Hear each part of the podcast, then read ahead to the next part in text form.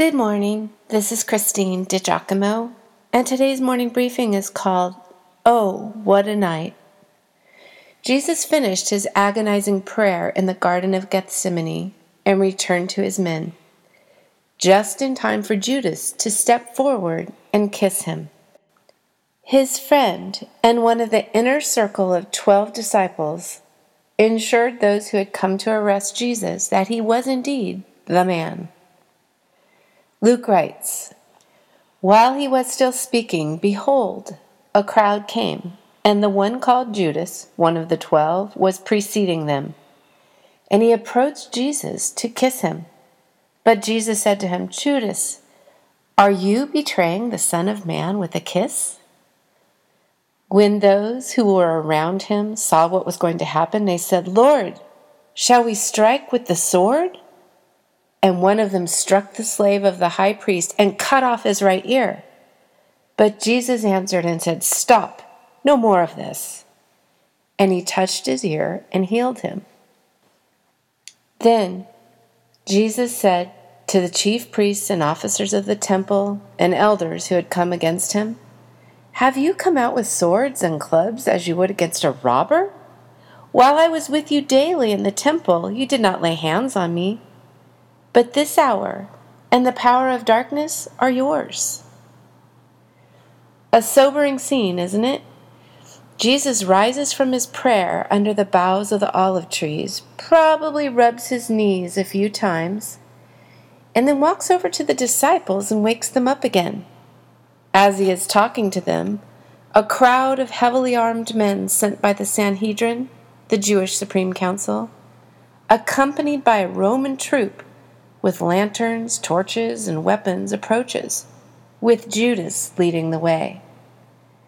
Immediately, the disciples realized what Jesus had told them earlier in the evening was coming to pass.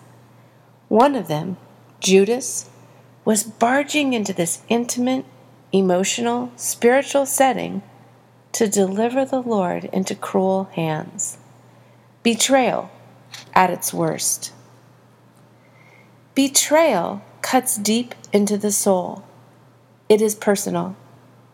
And it's a weapon found only in the hands of someone we love. Betrayal is mutiny. It's a violation of trust, an inside job.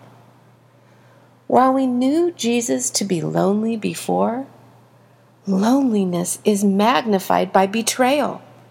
Have you ever thought about that? As with Judas to Jesus, only a friend can betray. You know, it's no accident that Jesus' last Thursday night was described by Paul as the night Jesus was betrayed. Jesus' betrayal by one of his own was not missed on God. Paul's words portray God's knowledge of how betrayal cuts his children to the core leaving broken hearts in its wake. Think on that for a moment. Been betrayed? God knows your heartache. Your pain matters to Him. I believe it is the reason that Jesus' betrayal was noted even by Paul.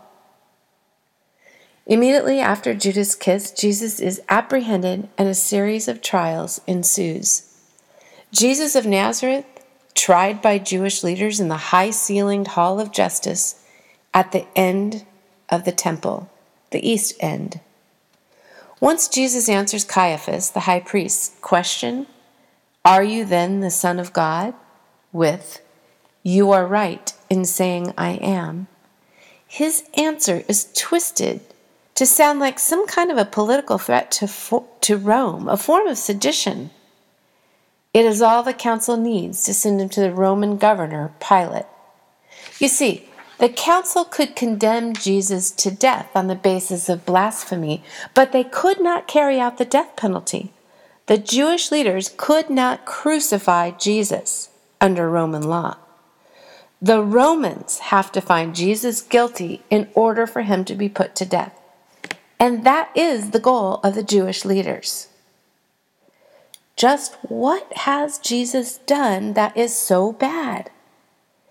They are accusing him of blasphemy, claiming to be God.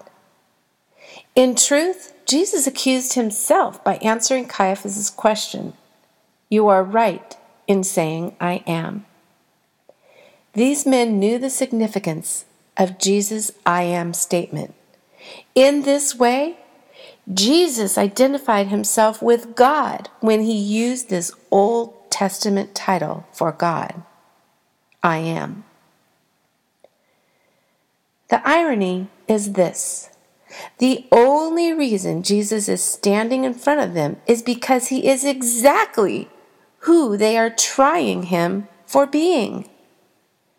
Theologians, philosophers, scientists, and college professors regularly set out to debate the claims of Jesus Christ in our present day. The very thing that was at issue and for which they brought him to trial all those years ago. Yet, history, science, especially archaeology, fulfilled prophecies and changed lives, all serve to shore up the validity of Jesus' claims of being the Son of God. The agonizing prayer, realizing God the Father's silence, the betrayal by Judas, the various, six of them, phases of the trials, where Jesus was tried for being who he was and is Son of God. I am. There was so much that happened that night so long ago. Jesus didn't have to endure all of it, but he did for you and for me. Take some time alone to pray this week as Jesus got alone in the Garden of Gethsemane, not in your usual chair or as you drive to work or on the fly. I mean, stopping at a place you can have a little bit of set apart time just to pray without your cell phone in your hand. Nothing you do this week will mean more to God than giving Him a little of yourself. Oh, what a night!